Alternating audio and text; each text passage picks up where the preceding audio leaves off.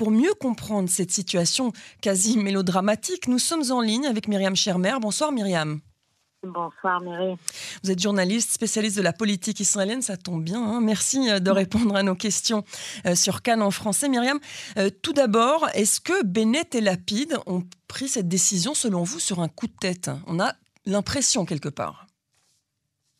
Alors déjà, il s'agit de Naftali Bennett. Est-ce que, on parle de l'homme qui a changé de parti en, trois jours, quelque part en 2019, hein, avant tous ces tours d'élection, euh, qui, est passé sous le seuil d'éligibilité, puis qui est redevenu ministre de la Défense, puis qui, qui, a, qui, a, retourné sa veste et qui est devenu Premier ministre d'une coalition dont on l'aurait jamais cru capable, etc., etc., etc. C'est comme ça que Naftali Bennett prend ses décisions, point. D'accord hmm. euh, Quand il décide, il décide et il décide vite.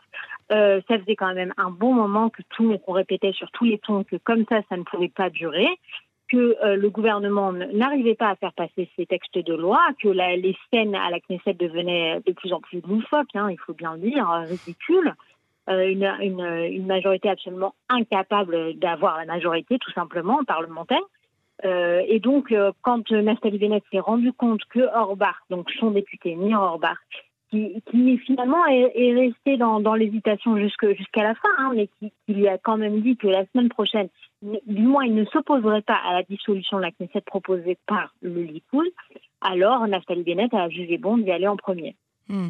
Il, il, a jugé bon finalement quelque part pour reprendre l'agenda politique en main, en tout cas le reprendre au Likoud. Oui, voilà, c'est ça. C'est-à-dire que éviter peut-être la force jusqu'au bout. Il faut quand même euh, dire que euh, dans sous moins de 15 jours, le président américain Biden euh, se rend en Israël. Il, faudrait qu'il ait un premier ministre euh, en, fonction face à lui. Enfin, c'est-à-dire qu'on ne peut pas faire durer la farce éternellement.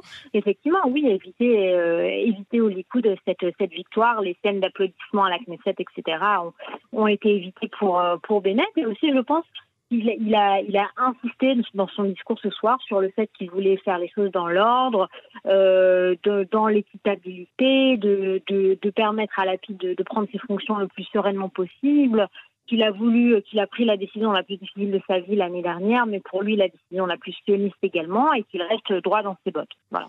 Hmm. Finalement, on pourrait dire qu'il a pris ses responsabilités à la fin, puisque on avait l'impression qu'il s'accrochait à tout prix à cette coalition qui était bancale. Oui, c'est ça. Si vous voulez, euh, Bennett, euh, une de l'étiquette qui lui a été collée très efficacement, il faut le dire, hein, par, euh, par l'opposition, c'est l'étiquette d'escroc, puisqu'il n'a pas tenu ses promesses de campagne l'année dernière, il les a même enfreintes assez grossièrement. lui qui avait promis qu'il ne siégerait pas avec la pub, notamment. Euh, et, et, donc, Bennett a été sur la défensive en fait toute l'année en se battant contre cette étiquette euh, d'escroquerie euh, qui a énormément pénétré le public. Hein. C'est-à-dire que tout public de droite, même les gens qui, avaient beaucoup de sympathie pour Bennett auparavant, jugent qu'il a vraiment euh, trahi ses idéaux, trahi son camp, trahi la droite, et que c'est donc un escroc. Et ce soir, le discours, c'est un discours de je suis un homme de, de, qui a des valeurs, je suis un homme de principe, j'ai voulu faire les choses euh, de façon euh, droite et honnête. D'accord? Donc on sent que quelque part Bennett essaye euh, de se justifier de, redorer son blason quelque part en disant voilà, voyez, je suis capable de faire les choses selon, la procédure, selon les, bons principes de la démocratie. Hmm. Alors parlons maintenant de Yair Lapid qui va devenir donc Premier ministre de transition, mais Premier ministre tout de même. Est-ce qu'il va pouvoir quelque part euh, mettre son empreinte sur ce, sur ce poste de Premier ministre ou pas Quand c'est un gouvernement de transition, est-ce que le gouvernement a finalement des décisions euh, à prendre? Ou est-ce que c'est en affaire courante C'est extrêmement bizarre. Hein. Mm. Ça s'est jamais vu euh, un, Premier ministre de transition, par intérim de transition qui n'est pas le, le, le Premier ministre sortant c'est très très étrange comme mm. situation. Parce que là, on est en train de dire que Bennett est le Premier ministre avec la cadence la plus, le mandat le plus court de l'histoire d'Israël, donc euh, un an et une semaine. Mais si Lapid n'était pas réélu, euh, bah, Lapid sera le Premier ministre avec euh, quatre mois de mandat. encore une bizarrerie euh, made in Israël. Hein. Euh, donc oui, donc c'est extrêmement étrange. Et puis il faut savoir qu'un gouvernement par intérim, c'est un gouvernement ou de transition, si vous préférez, c'est un gouvernement très limité qui ne peut pas prendre de décisions, qui ne peut pas nommer euh, des hauts fonctionnaires, euh, qui n'a pas de majorité par définition pour faire passer des ex à la Knesset. Enfin, c'est vraiment, c'est, euh, c'est le, comment dire, le, le, quand, le, quand les, les, vacanciers ne sont pas là, en fait, quelque part, hein, si vous hmm. voulez. Donc, euh, donc euh, c'est vraiment garder, euh, tenir le fort pendant, pendant les vacances, sachant qu'en plus, on va vers une, une, une période extrêmement difficile, euh, avec le corona qui remonte la tête, avec l'économie qui va de plus en plus mal, avec les prix qui sont en, train de flamber. C'est-à-dire que là, on, de toute façon, on touchait à un été compliqué pour Israël. Hmm d'accord, en sachant que les milliers d'Israéliens sont en train de se ruer vers l'aéroport pour enfin prendre des vacances promises depuis plus de deux ans et peut-être que finalement euh, le, corona va, va venir chambouler tout ça. Enfin, on est vraiment dans une situation extrêmement compliquée pour arriver à des élections, en plus après les fêtes, donc une campagne longue, en, dans des termes israéliens, on est sur plus de quatre mois, c'est long pour, mmh. euh, pour, pour la politique israélienne.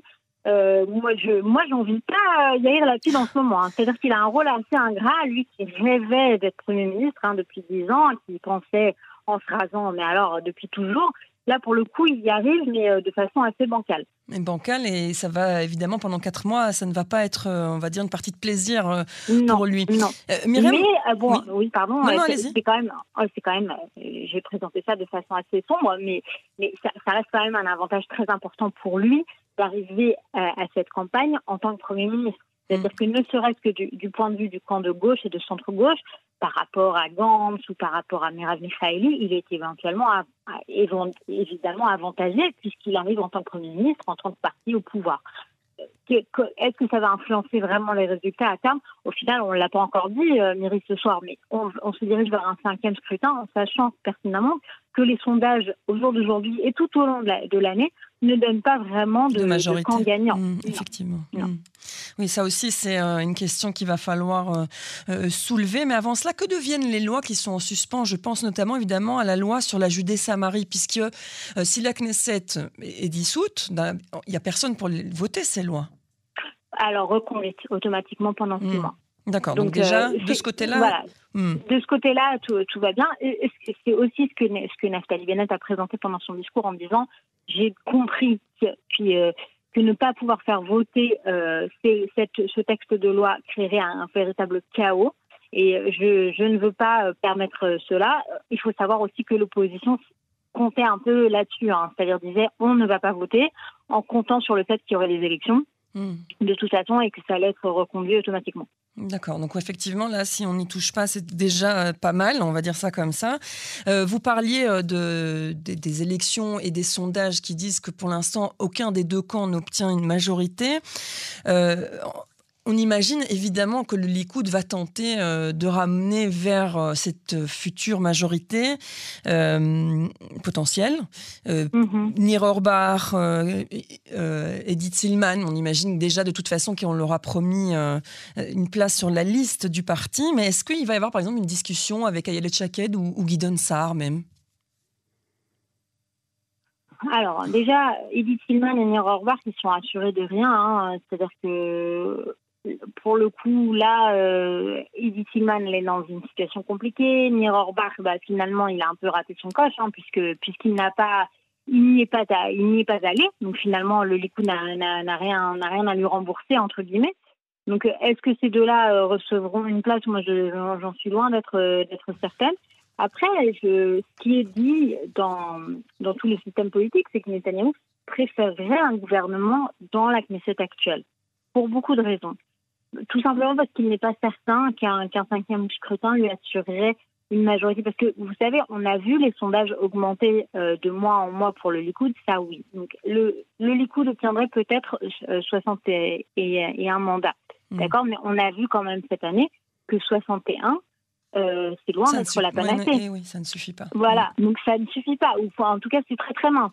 Donc ça, ça, ça lui assure pas du tout d'un gouvernement, euh, d'un gouvernement stable.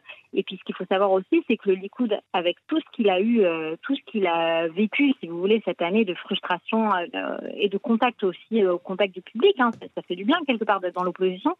Euh, le Likoud s'est beaucoup radicalisé, hmm. notamment avec euh, la percée de Benvir, notamment avec euh, des membres du Likoud qui exigeront cette fois-ci des réformes absolument dramatiques, sur, notamment dans la, le système judiciaire, chose que Netanyahou a évité pendant des années.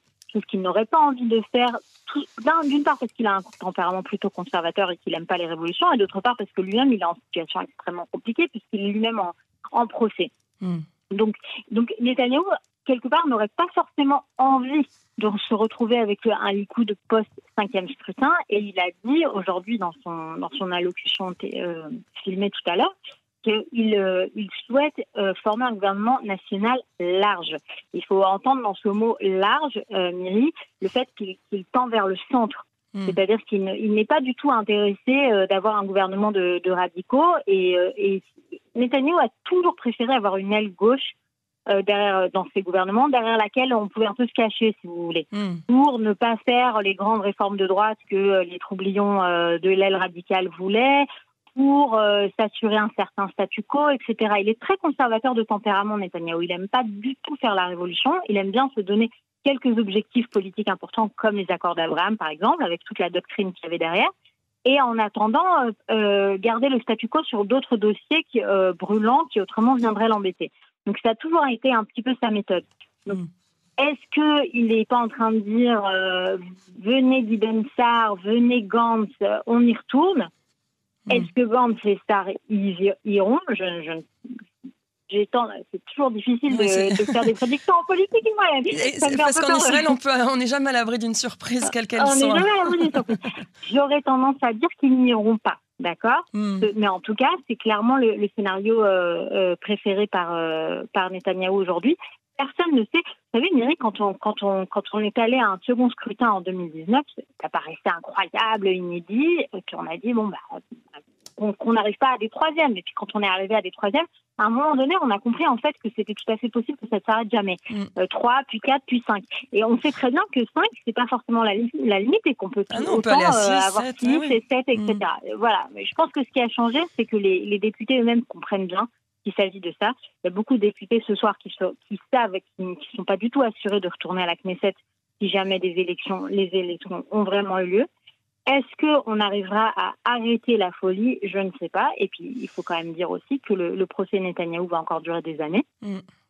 Et que tant que, et que, ça, c'est un des, gros défauts du système israélien également. Hein. C'est-à-dire que Miri, en France, vous n'avez jamais entendu parler d'un procès qui dure et, qui dure. Ils ont l'obligation de démissionner. Donc, euh, mm. euh, mais, même, mais même, je ne vous parle même pas euh, hors politique. Un procès, même, même un procès extrêmement important comme celui mm. du, des attentats du 13 novembre en France, il dure quelques semaines, il ne dure pas des années. Hmm. Ça n'existe pas. Et cette, espèce de conception comme ça où on va avoir affaire au procès Netanyahu pendant des années, et eh bien ça, pour le coup, oui, on peut prédire que tant qu'on continuera à s'occuper du procès Netanyahu, on aura bien du mal à sortir euh, de cette espèce de marécage euh, boueux dans lequel on est aujourd'hui.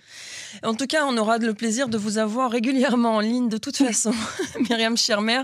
Ça, je peux euh, l'affirmer avec certitude. Merci, une bonne soirée. Merci à vous, Myriam. Bonsoir.